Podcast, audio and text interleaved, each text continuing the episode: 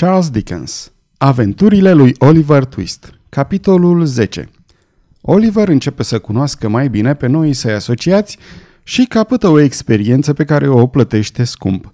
Capitolul acesta, cu toate că e scurt, e unul dintre cele mai însemnate.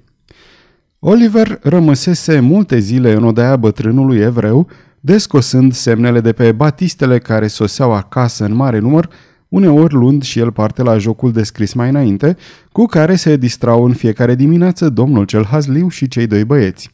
De la o vreme, începu a tânji după aer curat și a cere voie bătrânului, de câte ori se ivea prilejul, să-l lase și pe el să se ducă la lucru cu cei doi băieți.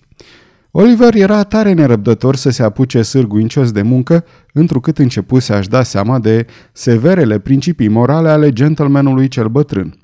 De câte ori șmecherul și Charlie Bates se întorceau seara acasă cu mâinile goale, bătrânul nu mai contenea cu felurite mustrări aspre, înfierând năravul lenei și al hoinărelii și, ca să-i silească la hărnicie, îi trimitea nemâncați la culcare. Ba, odată a ajuns chiar să-i zvârle de-a berbeleacul tocmai din susul scărilor, dar numai rare ori se întâmpla să meargă atât de departe cu zelul lui de a-i îndrepta pe calea cea bună. În sfârșit, într-o bună dimineață, Oliver căpătă învoirea la care râvnea cu atâta înfocare. De două-trei zile nu mai era de lucru la Batiste și prânzurile deveniseră și ele sărăcăcioase. Poate că, datorită acestor pricini, se înduplecase bătrânul să-i dea învoiere. Că fi fost ori nu așa, vorba că îl înștiință pe Oliver că se putea duce, punându-l sub îndoita pază a lui Charlie Bates și a prietenului său șmecherul.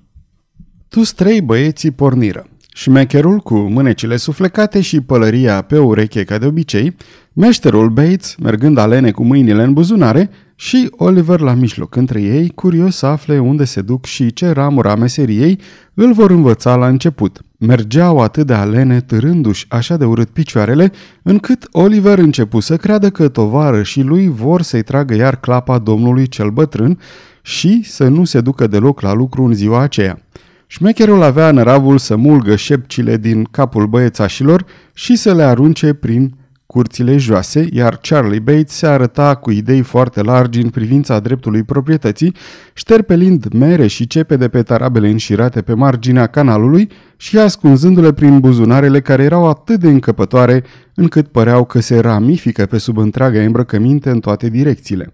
Asemenea purtării se părură atât de urâtă lui Oliver că era gata să le aducă la cunoștință într-un chip cât mai delicat hotărârea lui de a încerca să se întoarcă singur acasă, când, deodată o schimbare misterioasă în purtarea șmecherului îl făcu atent. Tocmai ieșiseră dintr-o fundătură ce se afla aproape de piața cea mare din Clerkenwell, care nu se știe prin ce încurcătură de cuvinte a ajuns să se cheme și locul verde, când deodată șmecherul se opri pe loc și, ducând degetul la buze, trase înapoi pe tovară și săi cu multă fereală și băgare de seamă. Ce s-a întâmplat?" întrebă Oliver. Șt, răspunse șmecherul. Vezi individul cel bătrân care s-a oprit la taraba librarului?" Domnul cel în vârstă de peste drum?" zise Oliver. Sigur că-l văd." Îl aranjăm," zise șmecherul.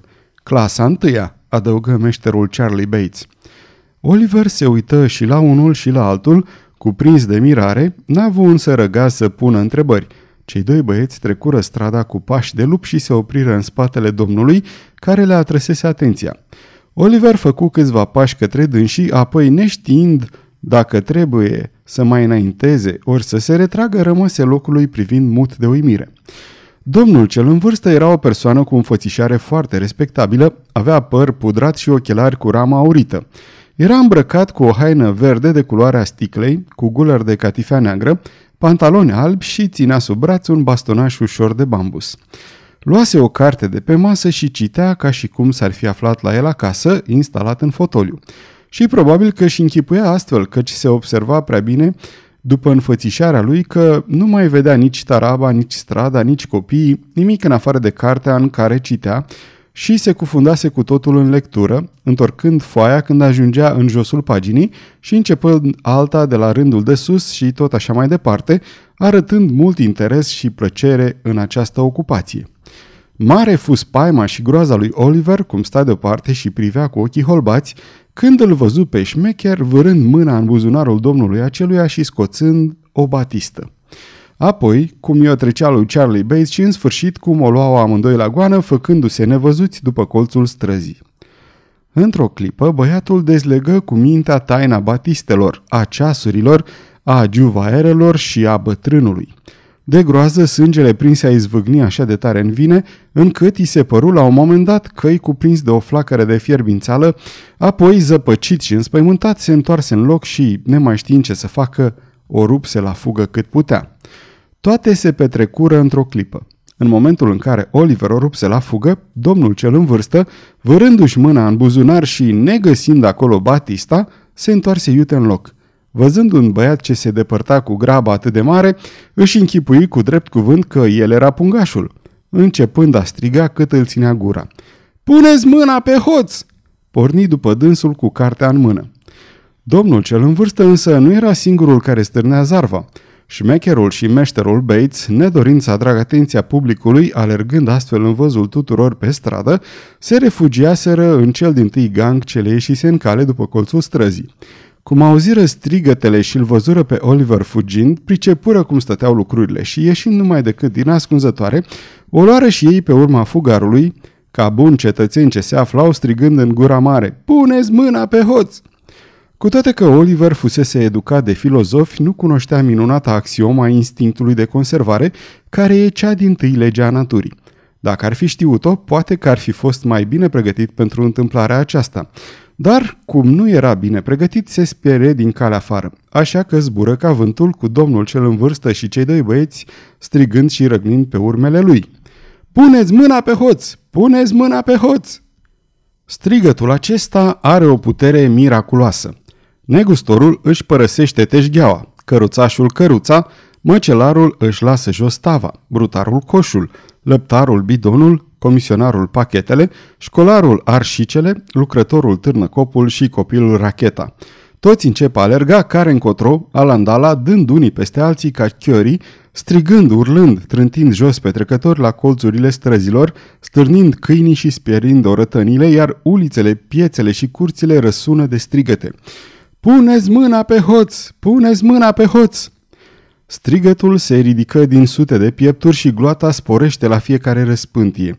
Gonesc într-una, frământând în picioare noroiul și făcând să răsune pavajul de tropot. Ferestrele se deschid, lumea năvălește afară, mulțimea o ia înainte. O ceată întreagă de oameni, ce cască gura la isprăvile lui Țăndărică, părăsește reprezentația la mijlocul ei și se unește cu gloata năvălitoare, sporind cu forțe noi urletul. Puneți mâna pe hoț!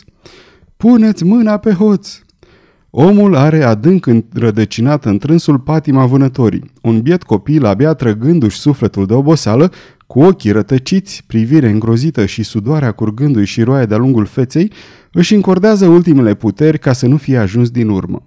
Urmăritorii lui îl hăituiesc, apropiindu-se cu fiecare clipă, strigă și huiduiesc mai tare pe măsură ce puterile îl părăsesc pe cel încolțit. Opriți hoțul! Puneți mâna pe hoț! Strigă ei plin de bucurie. Da, pentru numele lui Dumnezeu, opriți-l măcar de milă! În sfârșit l-a oprit. O lovitură dibace.